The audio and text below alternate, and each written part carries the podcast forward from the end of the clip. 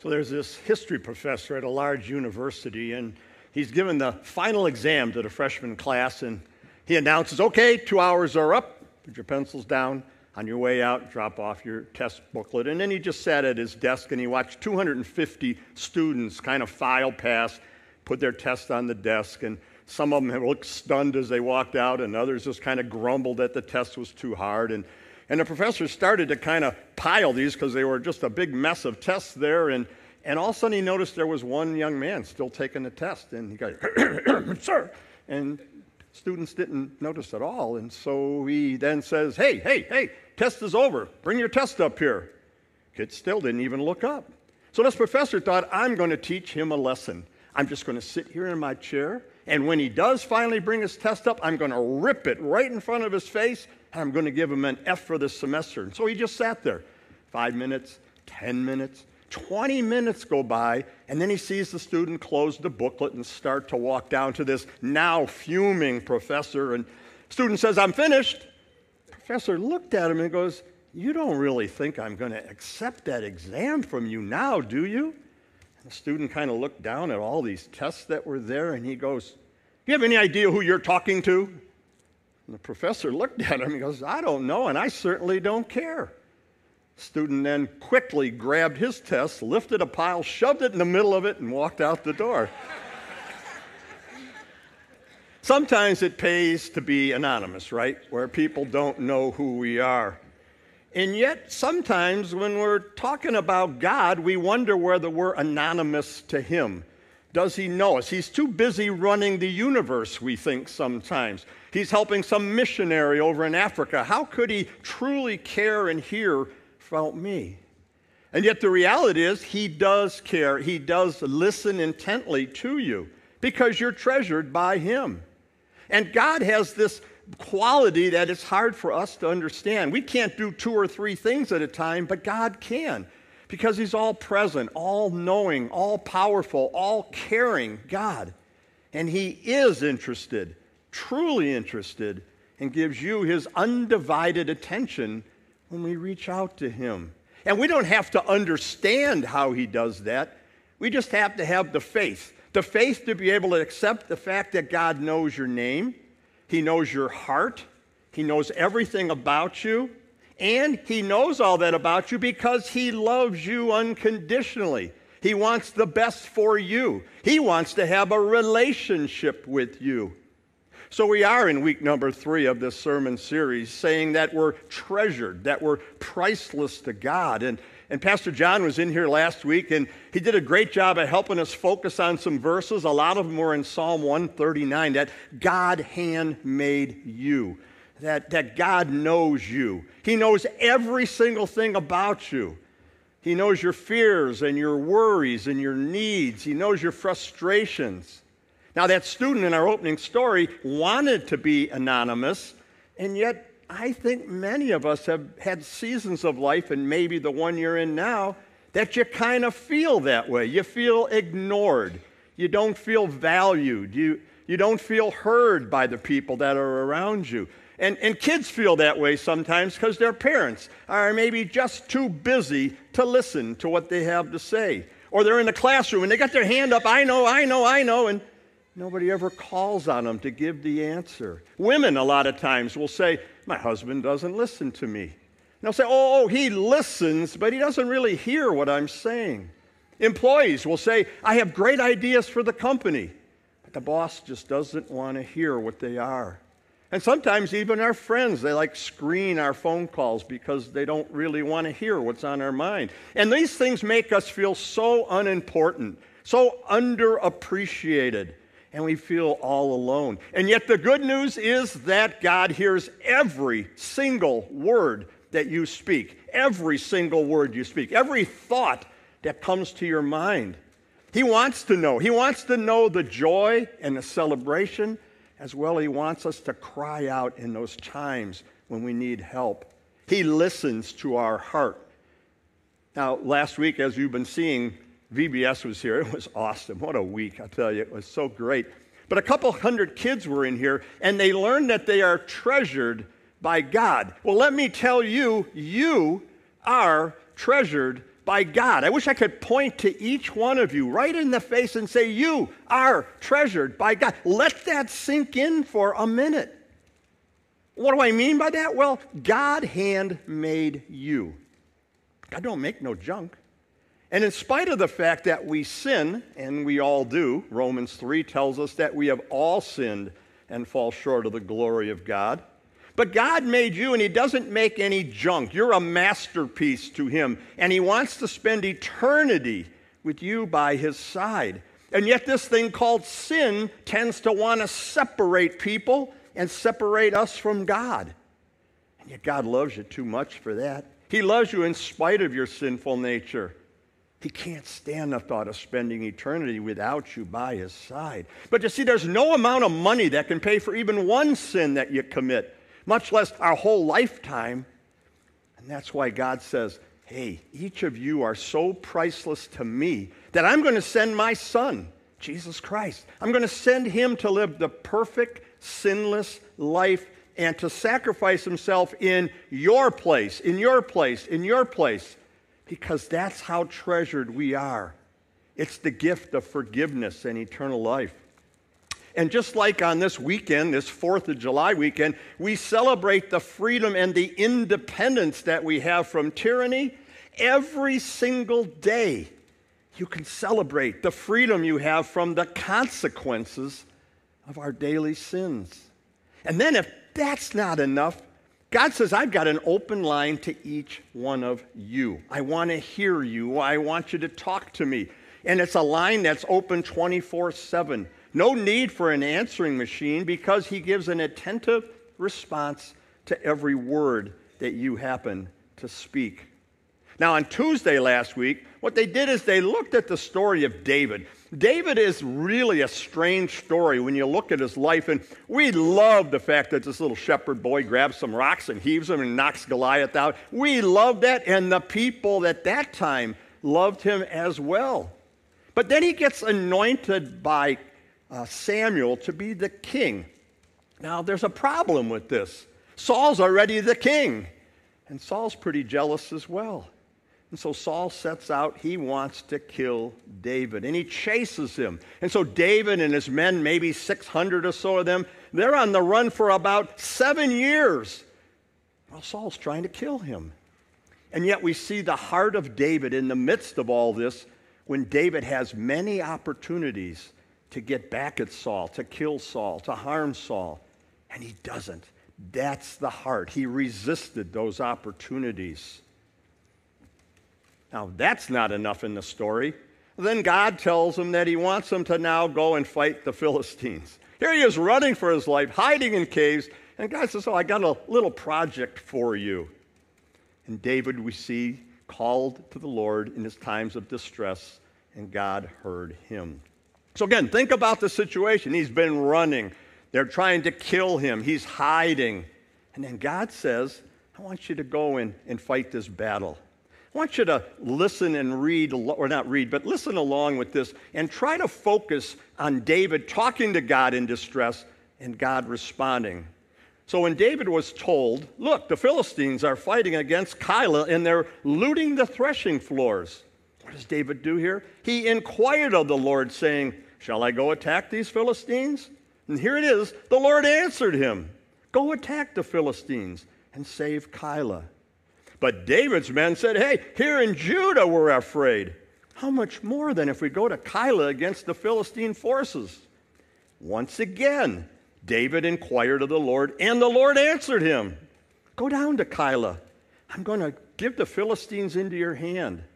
So David and his men went to Keilah, fought the Philistines, carried off their livestock, inflicted heavy losses on the Philistines, and he saved the people of Keilah. So the battle's win. All's perfect for David now, right? No. Now the Ziphites, they find where he's at and they want to turn him over to Saul. And now another storm of life is coming upon David. Psalm 54. Just listen to the anguish and the trust in this psalm that we see here. Save me, O God, by your name. Vindicate me by your might. Hear my prayer, O God. Listen to the words of my mouth. in the midst of chaos. He goes to God because he knows that God will be there to help him get through the times. So, so what is the issue here that he's running from? Arrogant foes are attacking me. Ruthless people are trying to kill me. People without regard for, the, for God. Sounds pretty bad, doesn't it? And yet David knows he's got a God that just wants him to reach out to him. And in verse 4, surely God is my help. The Lord is the one who sustains me. And this is a pattern for David throughout his entire life. Honestly talks to the Lord, knowing that God will listen to him, that God will guide him, that God will never leave him. Now, we don't know for sure the author of all of the Psalms, but for sure we know 73 of them were written by David, and they are honest, no holes barred conversations with God that he knows God is listening to him. For instance, George read a section a little earlier, and it's pretty awesome. It's in Psalm 116. Frightened by death, these are the words. I love the Lord. And here it is For he heard my voice, he heard my cry for mercy, because he turned his ear to me. I will call on him as long as I live. The cords of death entangle me. The anguish of the grave came over me. I was overcome by distress and sorrow. Then I called on the name of the Lord. Lord, save me. Folks, this is a great section for us to focus in on because it tells everything about God listening to us. It starts out telling us God hears my voice, He hears my cry for mercy. David spoke, and God listened.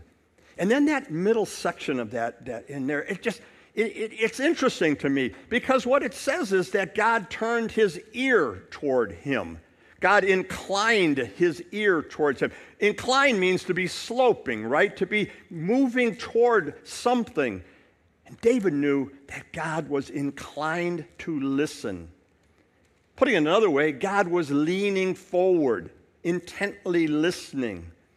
I get this kind of image in my mind of God there. Maybe he's sitting and maybe he has his hand on his elbow. I mean, his elbow on his knee. And, and he's kind of got his ears cupped, leaning forward, intently listening.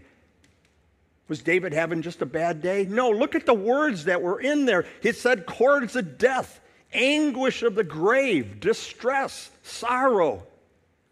Now, what I want us to do right now is I'm going to read Psalm 116 in the message translation. And what I would just love you to do is now don't fall asleep on me, but I'd love you to just close your eyes and listen. Make this into your life and listen to these words that are here. I love God because He listened to me, listened as I begged for mercy.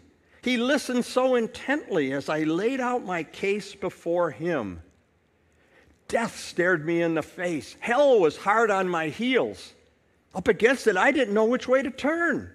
And then he called out to God for help.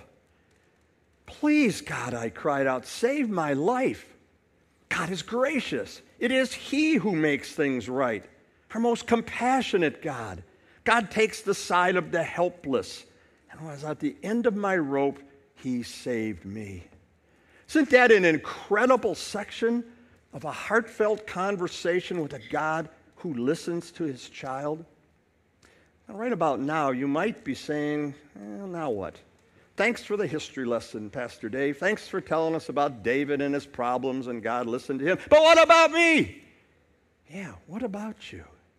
I assume you probably don't have a king trying to kill you.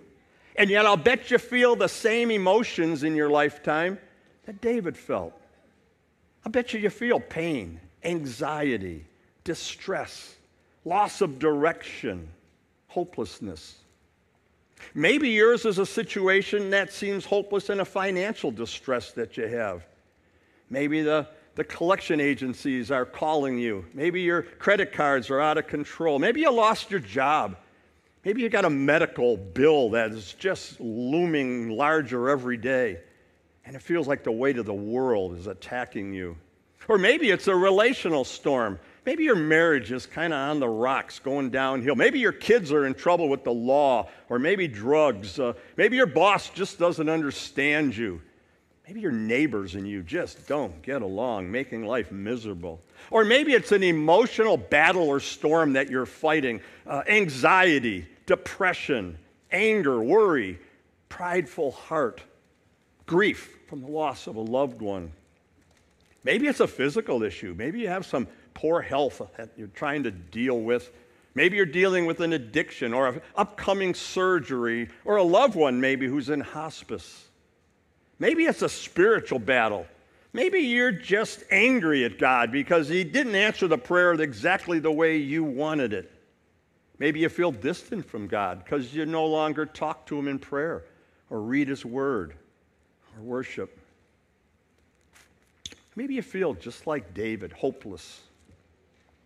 Back in World War II, there was a gentleman, and uh, he was cleaning this house out and mopping the kitchen floor, and all of a sudden bombs started falling all around him. And, and, and, and, and he's trying to run out, but the floor is all soapy and wet, and he keeps falling down every time. And, and he, oh man, he's just got to get out of the house because the bombs are falling. And, and he finally gets to some steady ground and he steps right in the bucket of water. Down it goes, and so does he. Again, scrambling to get back to his feet. He finally gets on his feet and he steps on the mop, whacks him in the head, knocks him back down the steps. And now he's trying to run forward. The bombs are hitting all around his house. And, and he finally cries out to the Lord. He says, God, if you will just help me in this, this one mess I'm in, I will do the rest of the messes by myself. Wow. Think about that. First of all, yeah, call out to God in a time of distress. But to think you only get one get out of jail free card in your lifetime? I got to tell you, folks, every care should turn into a prayer. Every aggravation ought to turn into a supplication, and every irritation into an invocation. We are to pray to God in the good times and in the bad times. And the reason is because God looks forward to you talking to Him all the days of your life, the good days and the not so good days. Turn to God. See, God is listening for you. In 1 Peter 3, for the eyes of the Lord are on the righteous. So we get this image, the eyes watching, and then the ears are attentive to prayer. God hears you. And He knows and understands what you're going through. That's to me the important piece to this. Max Lucado tells a story about his neighbor. His neighbor is trying to teach his six year old to play basketball. And this guy's standing there he perfect form basket, basket, basket. See how easy it is, son? Here, your turn. Well, the son can't even throw the ball 10 feet in the air, much less make a basket. Dad keeps showing him, see how easy it is? Come on, son. And the son gets more and more frustrated.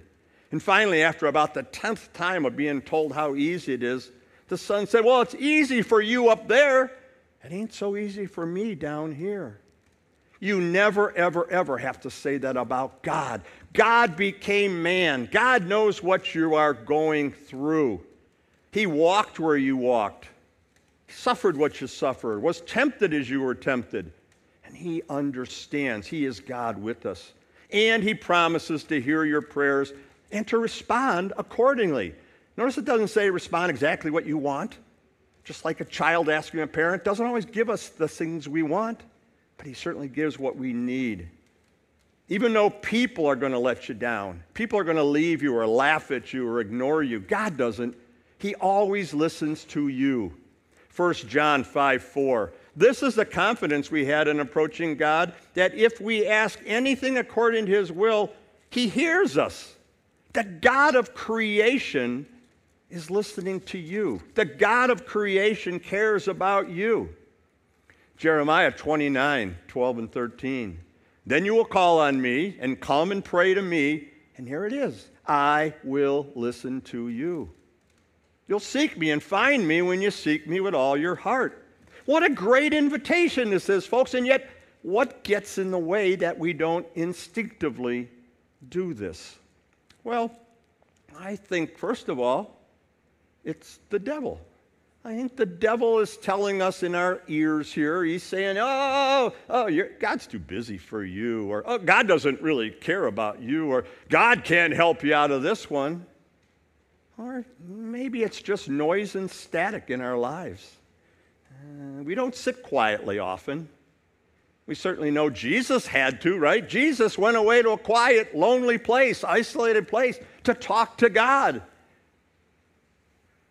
And yet sometimes we think, well, I'll talk to him while I'm watching the end of this series I'm watching on TV or while I'm doing my homework or whatever.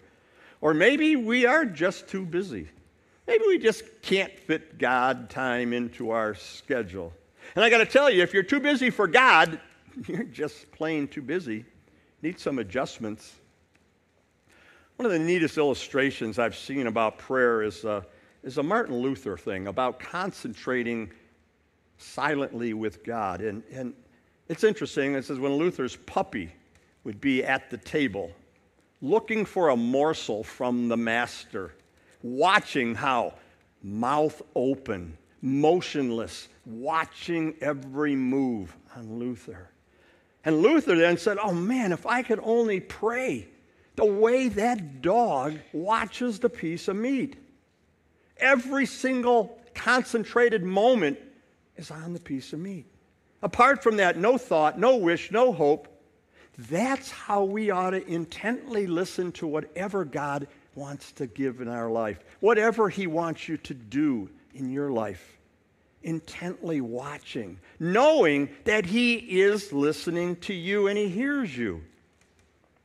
So, maybe some action steps for this week. Are you ready to say, I'm going to find quiet all alone, quiet moments to talk with God, knowing that He hears me all day, every day, little prayers, long prayers, whatever it is, to constantly be talking to God. And then the second one is life gets tough sometimes. So when life is unmanageable, I'll talk to God about it.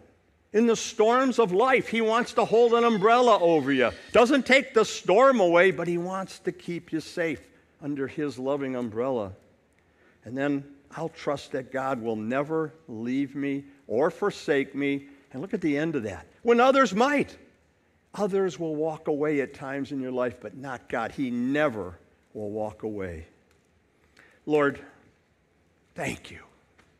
Thank you for every person in this room, every person that is worshiping online now or later in the week. Thank you. You handmade all of us, and we are your treasures. Remind us of that daily. Remind us that you're listening to us. Remind us that you hear and that you answer in a way that only you can answer. Remind us how important we are to you, and our thoughts are important to you as well. Let us listen intently, Lord. Amen.